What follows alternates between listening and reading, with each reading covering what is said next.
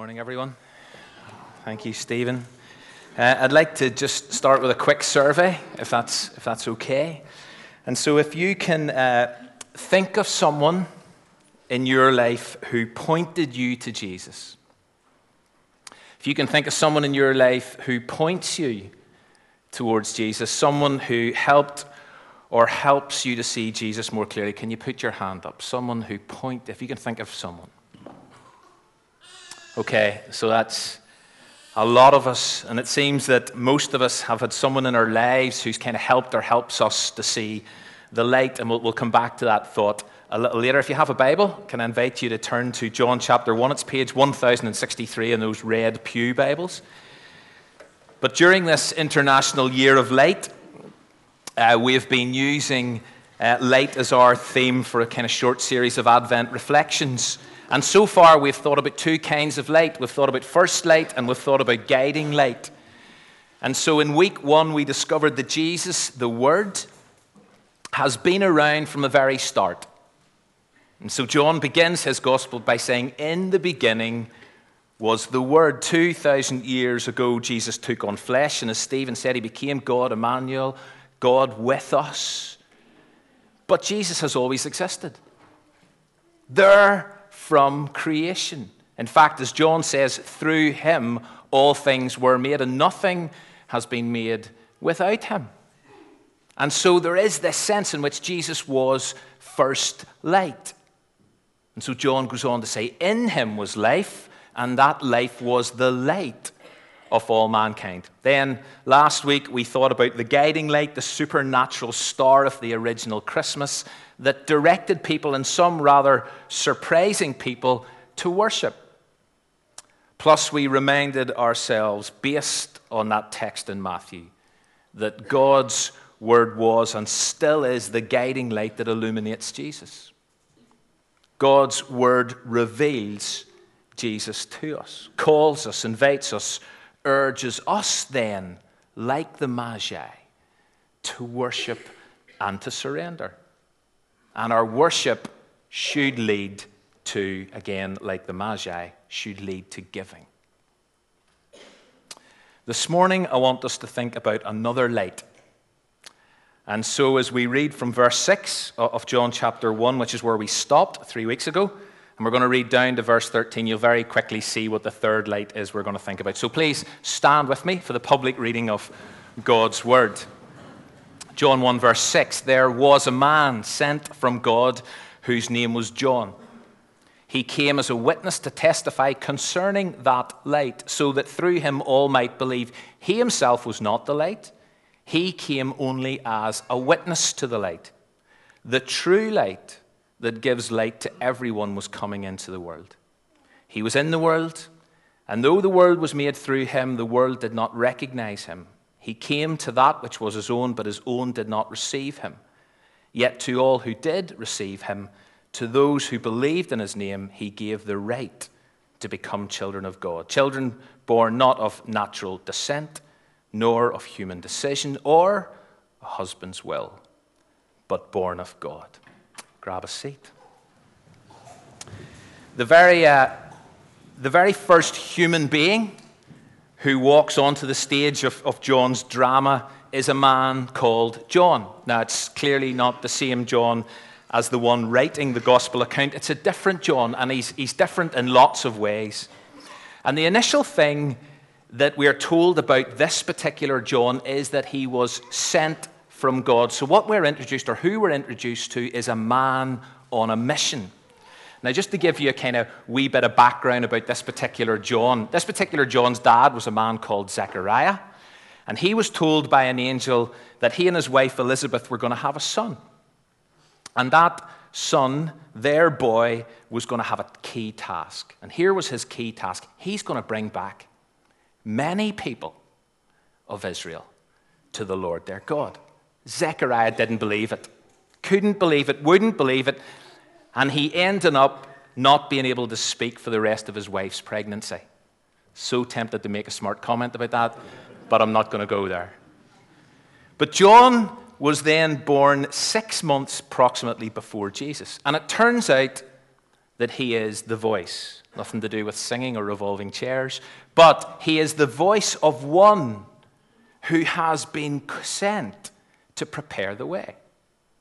To prepare the way for the Lord. And if you read the Old Testament, there's lots of Old Testament references which explicitly refer to the coming of this voice, this one. There's lots more we could say about John, and we know from Scripture, including his kind of out there dress code and his rather interesting eating habits. But here's how Jesus describes John. And this is important. And, and this John eventually goes on to be known as John the Baptist because he went about immersing people in water. But, but here's how Jesus referred to him Truly, I tell you, among those born of women, there has not risen anyone greater than John the Baptist. So that's this John who's sent from God. But look at his mission, verses 7 and 8, because we discover three things about his mission. They're on the screen. First of all, John's not the light. Secondly, John is sent to be a witness to the light. And thirdly, he wants all to believe in the light because of his witness. Now, hang on to those three things because although he's not the light, the obvious question to ask well, then, who is the light? Verse 9 tells us the true light that gives light to everyone was coming into the world. And John, the writer now, is obviously referring to this word, to this Jesus. He's already said that in him was life, and that life was the light of all mankind. He's already said that this light shines in the darkness, the darkness can't overcome it. And now, here he is describing Jesus to his readers as, or to his readers as the true light. He's the real deal. He is the genuine light and life source. That is life in all its fullness, life as it's meant to be. He's the bona fide light that was necessary to the existence of actual life. Now, in describing Jesus as true light implies there may be untrue lights.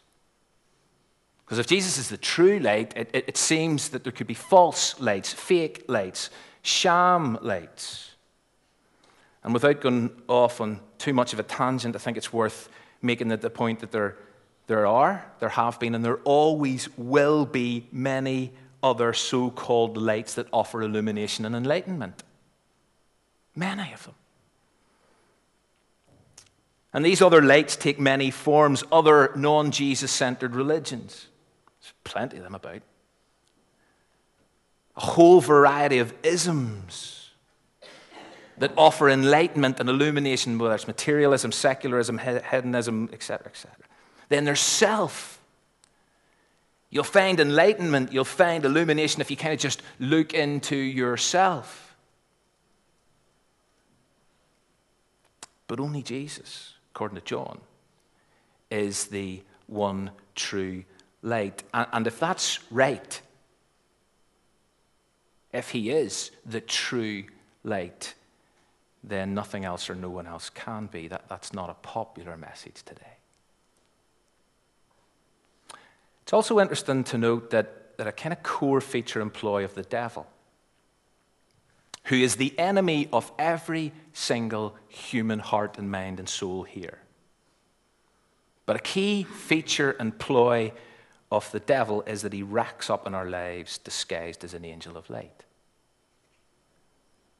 and tries to attract us to another light, ultimately away from the true light. 2 Corinthians 11 14, Satan himself masquerades as an angel of light, which explains why so many people today are blinded, dazzled, and are unable to see properly. Why? Because the God of this age has blinded the minds of unbelievers so that they can't see the light. And the enemy does not want anyone to see Jesus and who he really is.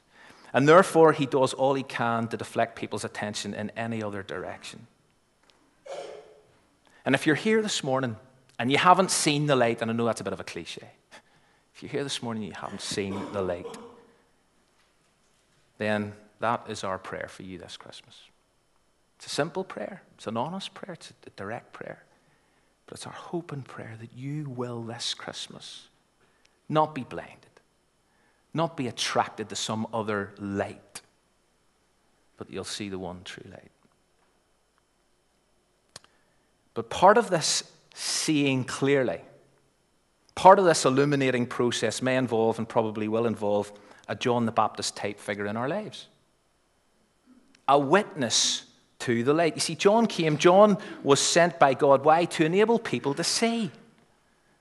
He was sent by God to enable people to gain a better, a more lucid understanding of who Jesus was, why he came, how they should respond to him. That here comes the Lamb of God who takes away the sin of the world. What's our response got to be to him? Listen, I'm calling you to repent. Again, not a popular message, I know. Calling you to repent. Why? Because the kingdom of God is at hand. John was a key witness. His words, his message, his life pointed people to Jesus. And just going back to that survey at the beginning, there are many people here who have had a John like figure, person, friend in their lives who does the same for them. People in our lives who've pointed us to Jesus. I can think of a number of people in my life who did that. I can still think of a number of people in my life who point me to Jesus. And for those of us who have been pointed to Jesus, for those of us who have seen the light. We are each then to be those witnesses, just for someone else. Remember what, what Jesus said to his disciples before he returned to be with his Father? He said, Listen, see every one of you. You will be my spirit empowered witnesses. Jerusalem, Judea, Samaria, to the ends of the earth. This is part and parcel now of our mission. We're the ones now sent by God with a mission to fulfill. This is now our calling, this is now our responsibility. And the issue isn't whether or not we are witnesses. We've talked about this before. The issue is whether or not we're effective witnesses. We are witnesses. Those of us who claim to live in God must walk as Christ walked. But those of us who claim to live in God are to be are God's spirit empowered witnesses. That's just the fact of it. So the issue isn't whether we are or whether we aren't. The issue is what kind of witnesses are we? Are we pointing people to Jesus? Are we helping people to see the true light? Is Jesus visible in and through our lives. But let's go back to those three things we said about John the Baptist because they, they kind of provide us some help in what this means. To, to start with, John's not the light, neither are we. I know that's stating the obvious, but you know what this is a reminder of? This is a reminder that it's never about us, it's always about Jesus. It's never about us. It's always about Jesus. As, as you read down the rest of John 1, you discover that, that some people wondered if John was, in fact, the Messiah. Some even wondered, was he Elijah? Some even wondered, was he just an Old Testament prophet who was back from the dead? But you know something? John very quickly deflected attention away from himself. He placed attention exclusively in Jesus, and he said, You know something? I'm not even worthy to untie his sandals. John knew it wasn't about him. Gifted as he was, special as he was, anointed as he was. I mean, this is someone who was filled with the Spirit before he was even born. So he was special. He was gifted. He was anointed. But you know something? John knew it's, it's not about me. My job, my mission, my desire is to point people to Jesus. And suppose the question I just ask us this Christmas, those of us who are Jesus followers is this Is that our desire? That in everything we say and do, that we want to point people to Jesus? Or are we actually going, hey, look at me? Look at me. Two chapters later, we read this brilliant quote from John the Baptist. Because this clarifies his understanding of where he stood. And this provides us with a great daily prayer. He must increase. I must decrease. He must become greater. I must become less. Who do people see in us? To see us? To see me? To see I?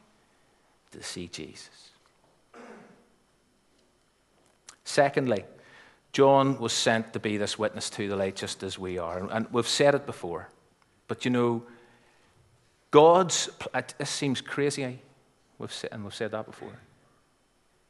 God's plan A for reaching this world is us.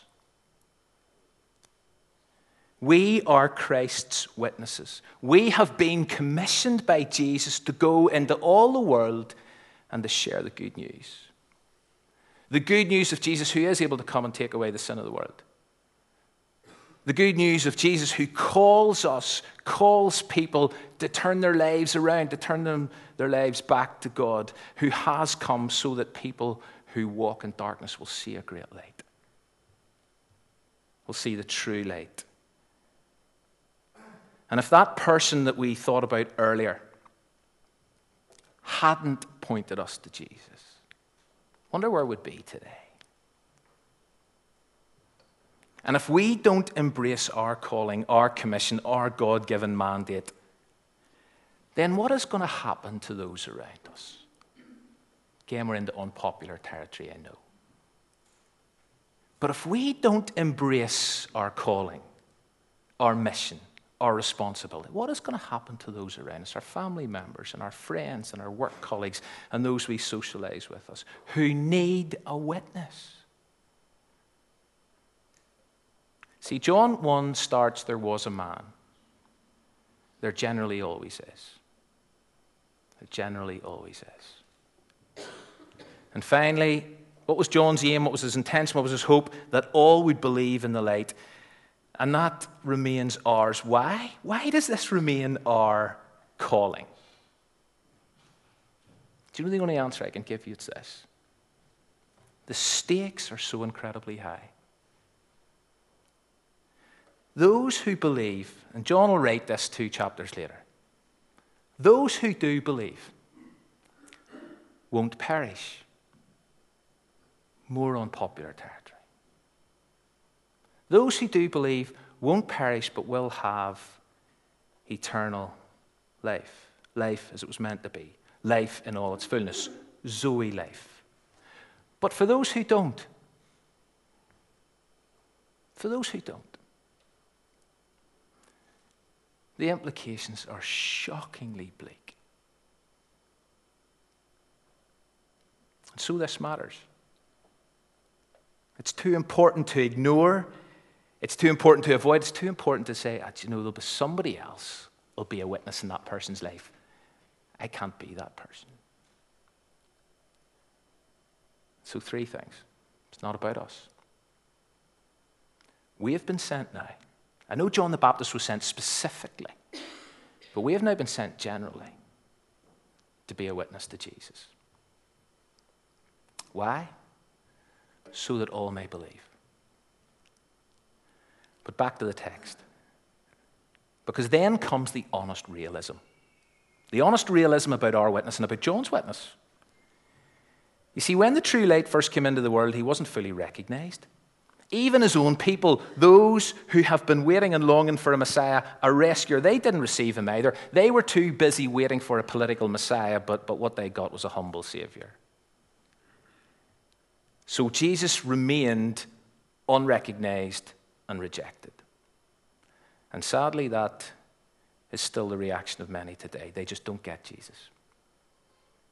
And they certainly won't receive him. And there are a number of reasons for that.